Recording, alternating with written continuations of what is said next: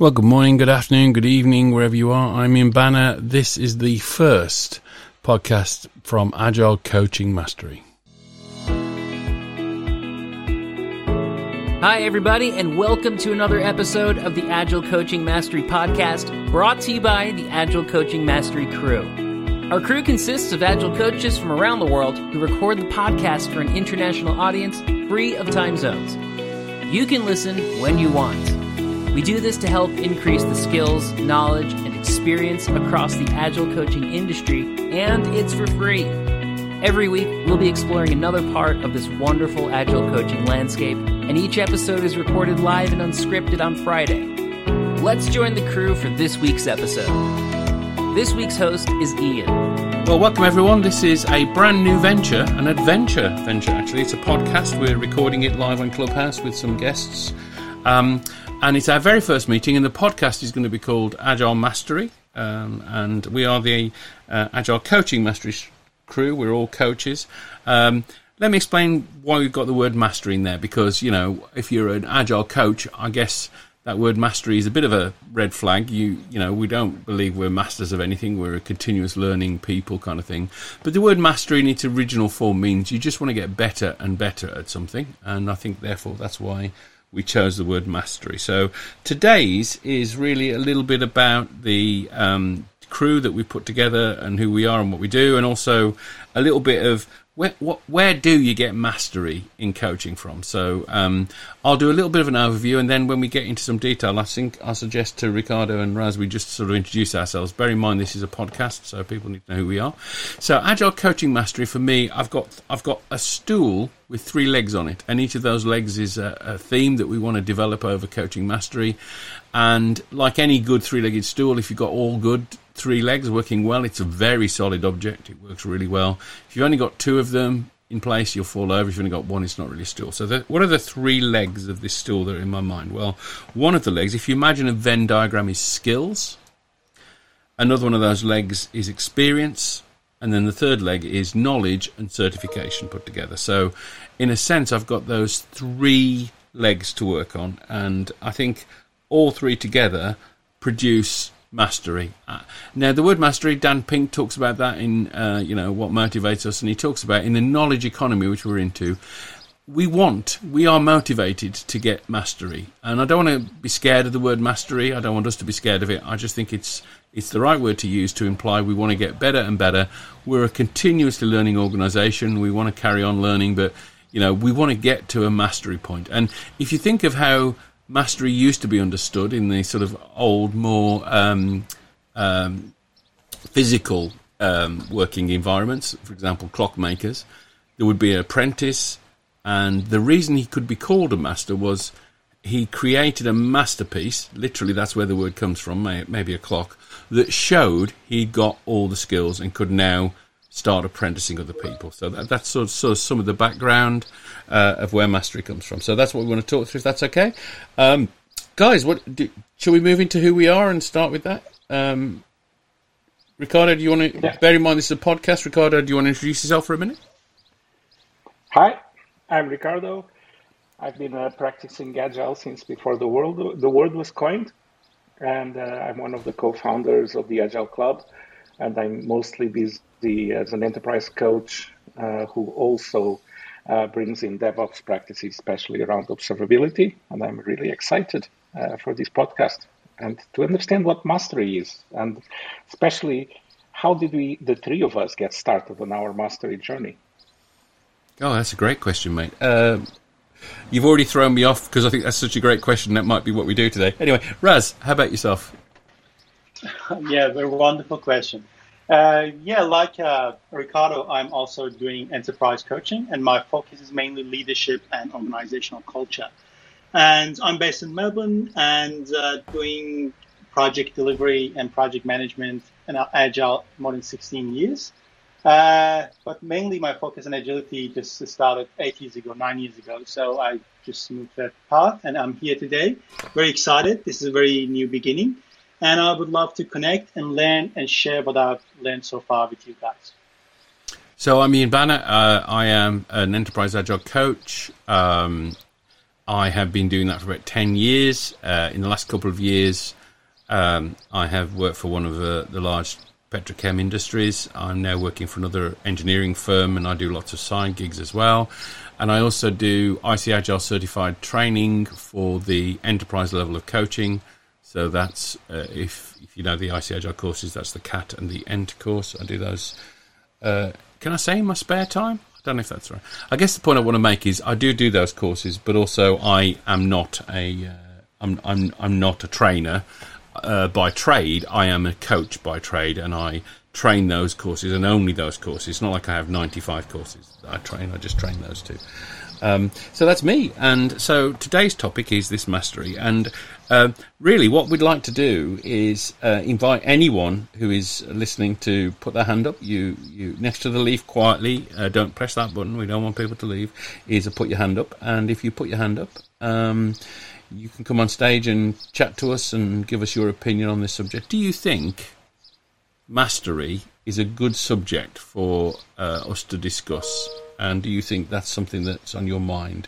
I see a few LinkedIn profiles on this as well. So if you're interested, just put your hand up. I see Aina's with us. I think, Aina, you put your hand up, but somehow I don't quite know why you're not on stage, but don't worry about that.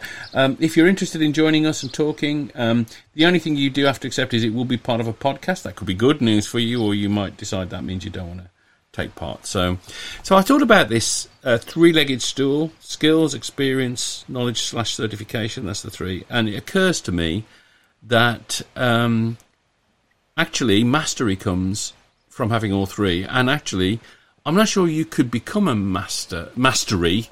Forgive me, I said that word master. That's wrong. I'm not sure you can get mastery in the subject unless you've got all three. For example, if all you do is just get the certifications, Scrum Master certification, well, you can get that for 2 days of a course and a quick test. Does that really mean you're sort of, at the top of your game? I don't think so. I wonder what the other guys think. And again, just put your hand up if you want to come on stage and chat to us as well. Ricardo, do you think you can get mastery from just one of those three? No, any of those three can get you started. That's why I was thinking of maybe reflecting on our own journey to inspire the people here. Yeah. So I think it's kind of a loop, although it's a loop around these three things. You get a bit of experience, then you get a bit of training, you get a bit of knowledge, and all those three continuously reinforcing. But if you want to become a master, I think the easiest way to become a master faster or get mastery faster is to also be a bit deliberate about how you get there. Okay, so you're making the point it doesn't just evolve. You've got to be a bit intentional about getting that level of, you've got to want it. You've got to pursue it as an overall sort of North Star almost. Is that fair? Yeah, it is. If you are trying to become a master of any trade, and I'm not opposed to the word master. We use it all the time in Scrum Master, so you can use it in this context to make otherwise it becomes a very passive conversation to get mastery. If you want to become a master of any trade, you have to be deliberate about actually wanting to master the trade, right? Not just Agile, absolutely any. Yeah, I think you're right. So how did you... I'll ask Raz this in a bit. How did you get into deciding, as it were, this for you, Ricardo? I probably took a very different journey. So if I look at your three legs of the stool, I came from a lot of experience. And probably for the first 5 or 6 years of my Agile experience, it was all about the experience, because I was practicing Agile. I didn't even know the word existed, but I was running things in short loops. I was doing a lot of the Agile practices until I ran into extreme programming in a bit of a more formal way, because I got named product representative in an area, and then I went to study a little bit. So then I started to study experience, and my formal training started actually much later. So I went that route. Which routes did you go? Me? I bit the same, really. I sort of, when I sort of started doing the work on agility in the early days, I was really a delivery exec at Telefonica, and I needed to get some understanding, so I managed to convince my company to let me go and spend a week with Jeff Sutherland and learn everything properly on the basis that we wanted to know what great looked like, so let's go to an expert. So, yes, you can pay, so I travelled to see Jeff for a week, travelled around with him, that kind of thing. So I sort of learnt a lot from that, but I think what I realised just afterwards was I started recruiting people to do a big transformation at Telefonica. And I went back to Jeff with a problem, and the problem was I was getting a lot of people with just book knowledge, and they didn't seem to be working. They seemed to be quoting the book a bit. And Jeff said, well, this is where my mastery theory comes from. It was a discussion with Jeff. It's not his words, by the way. It's more Steve Forbes, who's head of agility for an engineering company in Europe. XPO is the engineering company. He describes it using these Venn diagram circles. But the idea came from Jeff when he said, well, it's not just the book knowledge. You've got to have scars in your back from experience. And that changed completely how I recruited people. I started, I would describe it now as I started asking experience questions rather than skills or knowledge questions. So I didn't say, tell me what a stand-up is. I started saying, give me an example where a stand-up didn't work and what you did about it, if you see what I mean. So I guess that's my sort of intro into it. I guess I've learnt since that everybody starts with what, it's a bit like a beachhead. Everyone starts with one of them. Maybe you sort of the very first thing you ever do is go on a Scrum Master course. That's the very first thing you find out about Agile. Well, then you're starting on the knowledge certification leg first, aren't you? But you can't just stand on one leg. And anyway, Raz, you haven't given us your story yet, so Raz, how's it going? And what's your view on this? Where did you start? I have a similar view, and I think that the three legs, the Venn diagram, is pretty elaborated on agility is not only certification and also not only skills and not only the experience, but the combination of these two, as you nicely mentioned. And one thing I think is can add depth to it is a context. And I think mastery, mainly in Agile or any other profession, comes after you build a library of patterns by getting some scars, getting experience, some certification, doing some work, and building the context in your field. In this case, can be a Scrum Mastery or agility coaching or enterprise coaching or even leadership coaching or whatever it is. So I think, the context is important, and I think it's something that we need to pay attention to. And it comes with experience. It's closely related to experience. By applying the skills we learned and knowledge we gained into practice and building that context, the library of pattern I just mentioned. Yeah. And my journey. Yeah, cool. Yep. Tell us your journey, Raz. You want to add something? Yeah. I want to make a comment about the word patterns in a bit, but I still want to hear your journey, mate. Yeah. So, I just came from a project delivery background in telco, and I did actually go to a course, a Scrum course, and prior to that, it wasn't Agile, named Adaptive Project Management. It was a DSDM course. Oh, okay. Yeah. And, so almost 9 years ago. So my company sent me to a course facilitated and delivered by IBM. It was a DSDM, so I just get exposure to what is adaptive agility. And at that time, no one just told me that this is Agile, but they told me that this is adaptive, incremental, and iterative delivery. And I learned about that, and then I took a Scrum Mastery course, and then build up from there and just get some scars, build some patterns in my library, and then, moved on. Yeah. Okay, so you already have two kinds of journeys. Yes. Yours is the tech one, and my background, Raz. By the way, we hadn't talked about this. My background is also telco project management and program management across the piece. That's right. Well, I got into this because I just finished a large exit of staff to a call centre. They're leaving Telefonica and they're going to go and work for another company. And I just finished that, and then the CEO of Telefonica said, "Tell me why Agile doesn't work, Ian." So that's how I got into it originally. Okay, I wonder if anyone who's so this is going to be a podcast, of course, and you know you've got the three of us, the crew, as it were. But I'd be interested if anyone else wants to come up on stage and comment on this. If you do, you just have to put your hand up on that. I've got a few other things I could talk about, but I'm very interested if others have a comment they want to bring. Maybe the fact it's a podcast might put people off, but hopefully that'll settle down. So if you're interested in just joining us on stage, feel free to say so and come up, and we'll happily hear your thoughts. And you know what? We can all disagree. That's okay. We're professionals as well. I see Michael's come up, and Igor as well. Thank you very much. But let's start with Michael. Michael, good afternoon to Glasgow. I think you're in Glasgow, aren't you?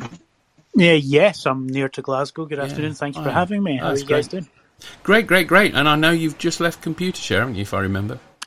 I have, yeah. I just have left Computer Share. I've joined QA as an Agile Learning Consultant for them. So we're building out some new training and support pieces there. Some around Agile Mastery as well with ICAgile. So cool. Interesting times. Yeah. So what do you think of this topic? Are you broadly aligning with us, or have you got a different view? No, absolutely. I absolutely align with you. I think there's one thing that separates mastery from the actual just going through the motions of doing it, though. And to me, it sounds like a bad word, but for me, it's kind of like the obsession with it as well. You really want to do something with it, and you have that drive to do it as well. And I think that's what drives you to that mastery level of it as well, rather than just a participant, somebody who's practicing it. If you really want to go to that mastery level, you've got to be, again, probably not the right word, but obsessed. Okay, I like the idea, though, even if the word obsessed might be too strong a word. I might have used the word devoted. You've got to be devoted to the agenda, haven't you, I think? You've got to want to do that. Yeah, I think so. And how was your journey, Michael? Yeah, where did you start? Of those three did you start? So I started in a bit of a funny one, actually. I started probably, if we were looking like as a Venn diagram on this, I was probably in the sort of two areas of it. But I started coming from a company at the time who was very much paper-based, but realised quickly due to some governmental changes to their business model that they needed to go digital very fast and suddenly change their whole operation, otherwise they would have gone under. So they needed to digitise fast and discover quickly what their customers would buy instead of the thing they were selling before. For those of you who think that sounds a bit dodgy, it was in the annuities business in the UK. It became, it was previously the requirement that you really did buy an annuity with your retirement fund. Yeah. But then that really got quashed, and you could do whatever you like. And you found people were just taking all of their retirement money out and spending it and then not really having much to do. So, yeah, they had to quickly iterate. So they brought some people in who were like, you need to do this Agile thing. But they quickly then brought in a consultancy who said, here's your step-by-step, go do this and you'll be successful, which probably some of us will know that can sometimes work and sometimes not work.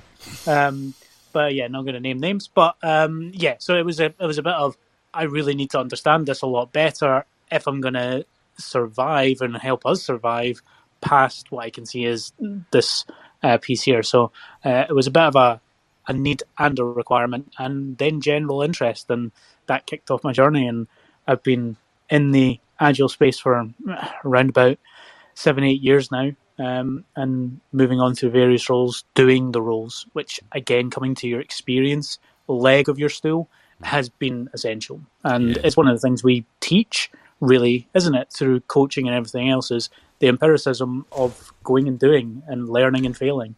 Yep. So, yeah, practicing what we preach. Spot on. You know, how do you know you're good? You measure yourself. You try it out. You learn. You know, you do it wrong. You do it wrong a lot. Yes, that's quite right. There's a lovely, there's a LinkedIn thing I saw yesterday, and I think it was Lisa Martin. If it isn't Lisa, please forgive me. It was a pile of bricks with the word success and failure on in different colours, and essentially the wall was made up of bricks of success and failure. And I've seen the same thing, and I loved it. Yeah. And it was one of those things that you kind of want to incorporate into your coaching as well. Like, your foundations should be your failures, and they build you towards your success. Yeah, yeah. And you can have a mix. You can, and again, I think it leads people to think, oh, so failure should be at the bottom, success at the top. It's like, no, just all throughout. You should never stop failing, which is something I've just said there, but it sounds quite profound. Well, yeah, I think it is absolutely true. I mean, I think why failure is so important in how we think is simply this. I've said this before elsewhere. A lot of the old techniques for management were designed on the principle you're going to be successful. The more modern techniques work on the principle you're going to fail, so find the failure quickly and then put it right.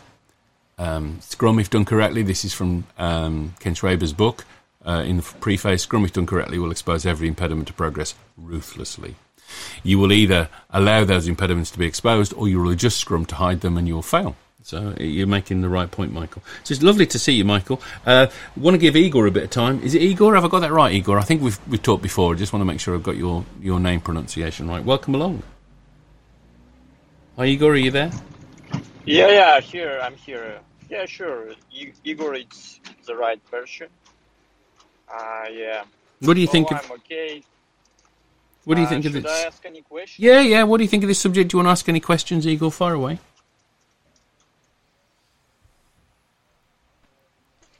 Or we can ask you a question, which is, how did your journey start?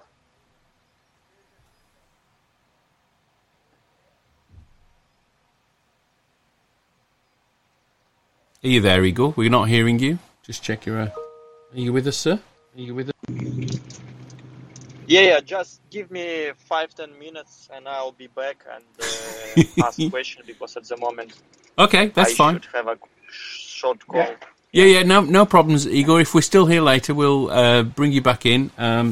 Just when you come back, I suggest you just ask to come back on stage, if that's okay. So, I'm thinking of the fact, I think, can I put it like this? The best experiences are the failures. Again, I'm thinking of when I interview people. I think you learn a lot more from failures than you do from successes, because sometimes you're not sure why something was successful. But it's your point, Raz, you said about patterns that I wanted to go back to at some point, which is, I wanted to talk about what patterns were and how we should think about them. But would you agree, I think, that, the best experiences are the failures that make you learn? Is that a fair thing to say? Yeah, absolutely. So tell me about... Edison said, It's not, I didn't fail 10,000 times. I found 10,000 things that don't work. Edison, yes. True genius, a true genius. Yep.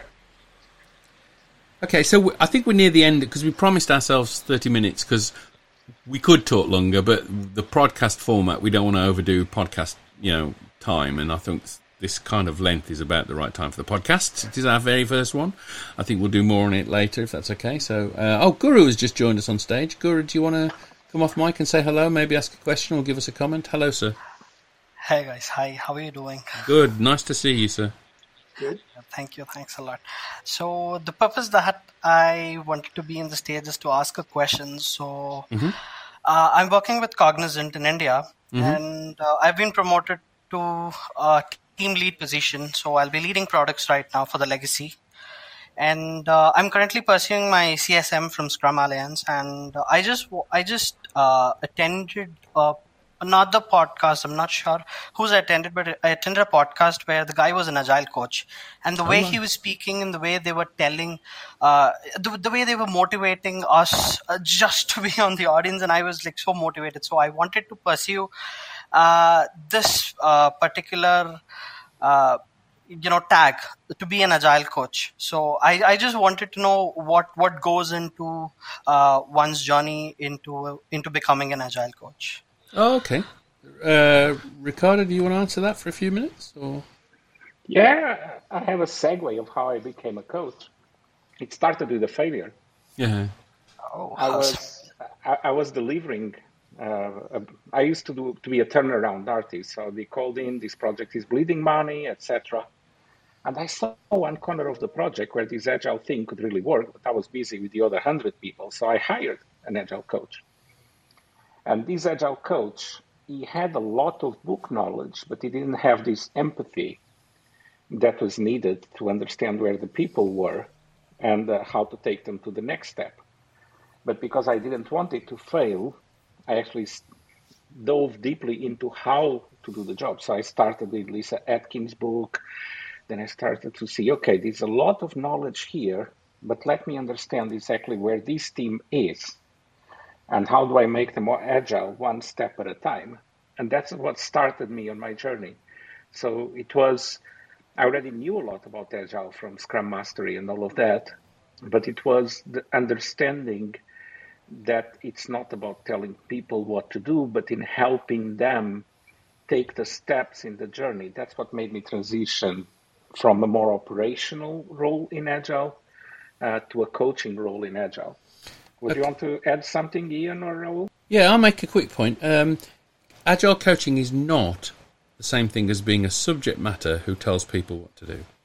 The hero of, if you're a coach, the best coach you'll find, in my opinion, is Obi-Wan Kenobi or Yoda, if you think of the Star Wars stories. Their job is to make Luke Skywalker the hero. Their job is not to be the hero. And so the job of a coach is to have experience, but to help someone get to a certain level themselves. So I remember when I was starting my work with Telefonica in this, someone said to me on an all-hands call, there were, I know, 500 people on it, and they said, so Ian, are you going to be our expert then? And I had the good insight to realise that if I became the expert, and only I became the expert, it had failed badly. And therefore I thought, actually, I've got to get loads of other people to be experts, haven't I? How do I do that? Yeah. I went to see Jeff. I said, Jeff, how do I get lots of people to be good at this, not just me? I'm not looking to be the head of a big pyramid. I'm looking to be one of many who can do this really well. And honestly, Guru, that's how I got into coaching, from that principle of I've got to get everyone else going. And it is a different skill. Ricardo mentioned Lyssa Adkins' book. That is the defining book. If you do any ICAgile certifications on coaching, that's the root cause of, or the root syllabus for that book. That's a great book, Lyssa Adkins. But you could also just read up some stuff on coaching in general. It doesn't have to be about Agile coaching. You can read up on how to be a coach. I tell you what we'll do, probably in some show notes, I might mention some other books. Raz, what do you think? Yeah, pretty same. So I think what I can draw from yours and Ricardo's point is just enabling others to succeed, and I think that's a really key thing to pay attention to. So you're not making things successful; you're enabling everyone, bringing everyone, giving everyone an opportunity to unlock their intrinsic potentials, do something, give people voice. And make things help people to make things transparent and uncover more unknown things. So that's a job of Agile coach or a change maker in an organization.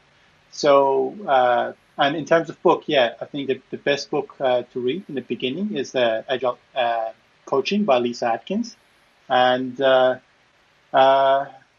think the other one really resonated with me when I became a coach, and I know that I'm coaching. That was like yours, just when I was coaching just one team, and all of a sudden everyone saw that we had a very good performance in our team. I was a Scrum Master in that team. And they realized, okay, we want to do Scrum as well. So, and all of a sudden I find myself in a position that I can't just cover everything with all the teams, because team to team things are different. And I need to develop new skills, and I need to connect with people in a different way. Different team, different people have different requests, different way of thinking, way of working. And that time I realized that, just my mentor told me, you need to do more coaching. You need to learn more about this. And I think a role of a mentor can significantly help you to move from point A to point B. Okay, that's really useful. So we're near the end of the time for the podcast. I'm going to finish with a story. I think that's the right thing to do on this one. We've sort of said all a three-legged stool. Skills, experience, knowledge, certification is what mastery comes from. But thanks to the questions from, particularly from Guru, we've got into more of a coaching role. So I'm going to finish with a story, if that's okay. And here's the story. I don't know if you've heard of a guy, Tom Landry. Tom Landry is an American football coach. So there's a lot of illustrations in sport to do with coaching that are very useful. But Tom Landry used to be the coach for Dallas Cowboys in American football. You don't have to know American football to understand this story.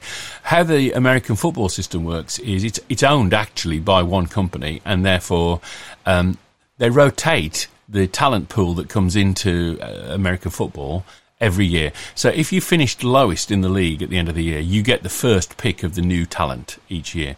What that means is no matter what team you support, over 10 or 15 years, they all get to be good. It's not like in England, we have a couple of teams that are really good in our football, or soccer as we'd call it here, and they tend to dominate and it's very difficult to break in. In American football, you know, I don't know, New England Patriots in the 80s were terrible. New England Patriots now are probably the top team. Green Bay Packers have just won 2 Super Bowl, you know. So it rotates. That's the point. Now, Tom Landry has a record. He has a record of the most, this is an American phrase, the most winningest coach in NFL history.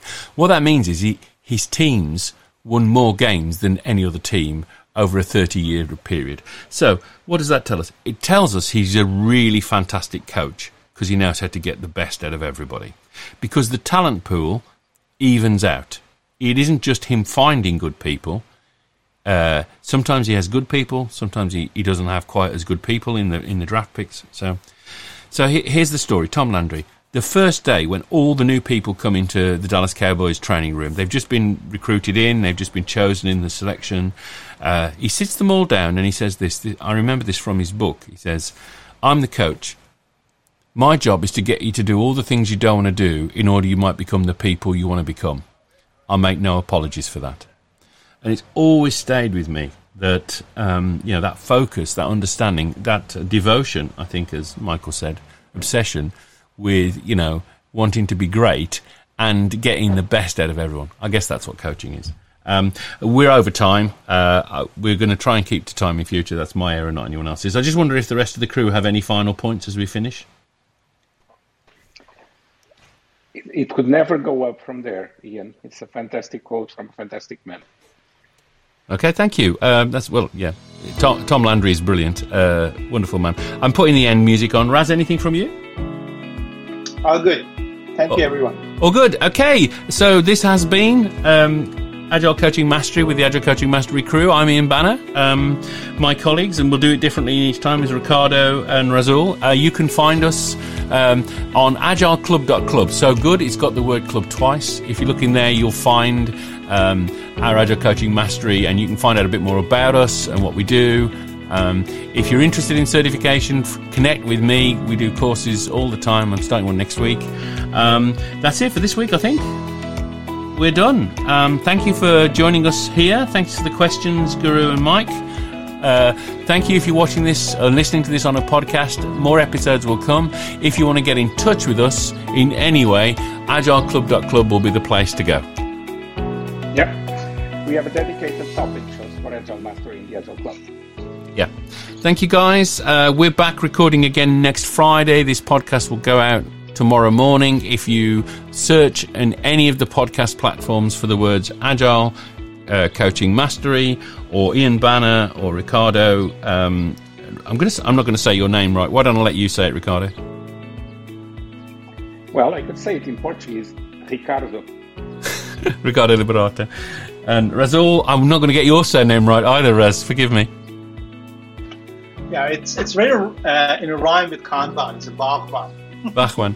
Razul Bachman. So if you look us up in the search engines, because the meta tags will work, you'll find us. Just look up Agile Coaching Mastery and you'll know it's us because you'll see pictures of white men sort of smiling at you from the icons and everything. I guess that's it for the time being. Thank you very much for today. We do another Coaching Mastery Monday evenings at 6 p.m. UK time, which picks up a lot of America, so watch out for that. But that's not a podcast. It's just our usual program. I think we're done. Thank you very much, everyone. Thank you, everyone. It was great being here. Thank you. That's it for this week. You've been listening to the Agile Coaching Mastery podcast, brought to you by the Agile Coaching Mastery crew. If you want to join the live recording or give us feedback, reach out to us on agileclub.club and look for the Agile Coaching Mastery conversation. Or find us on Clubhouse, look for Agile Club. Join us next week for more fun and free thinking.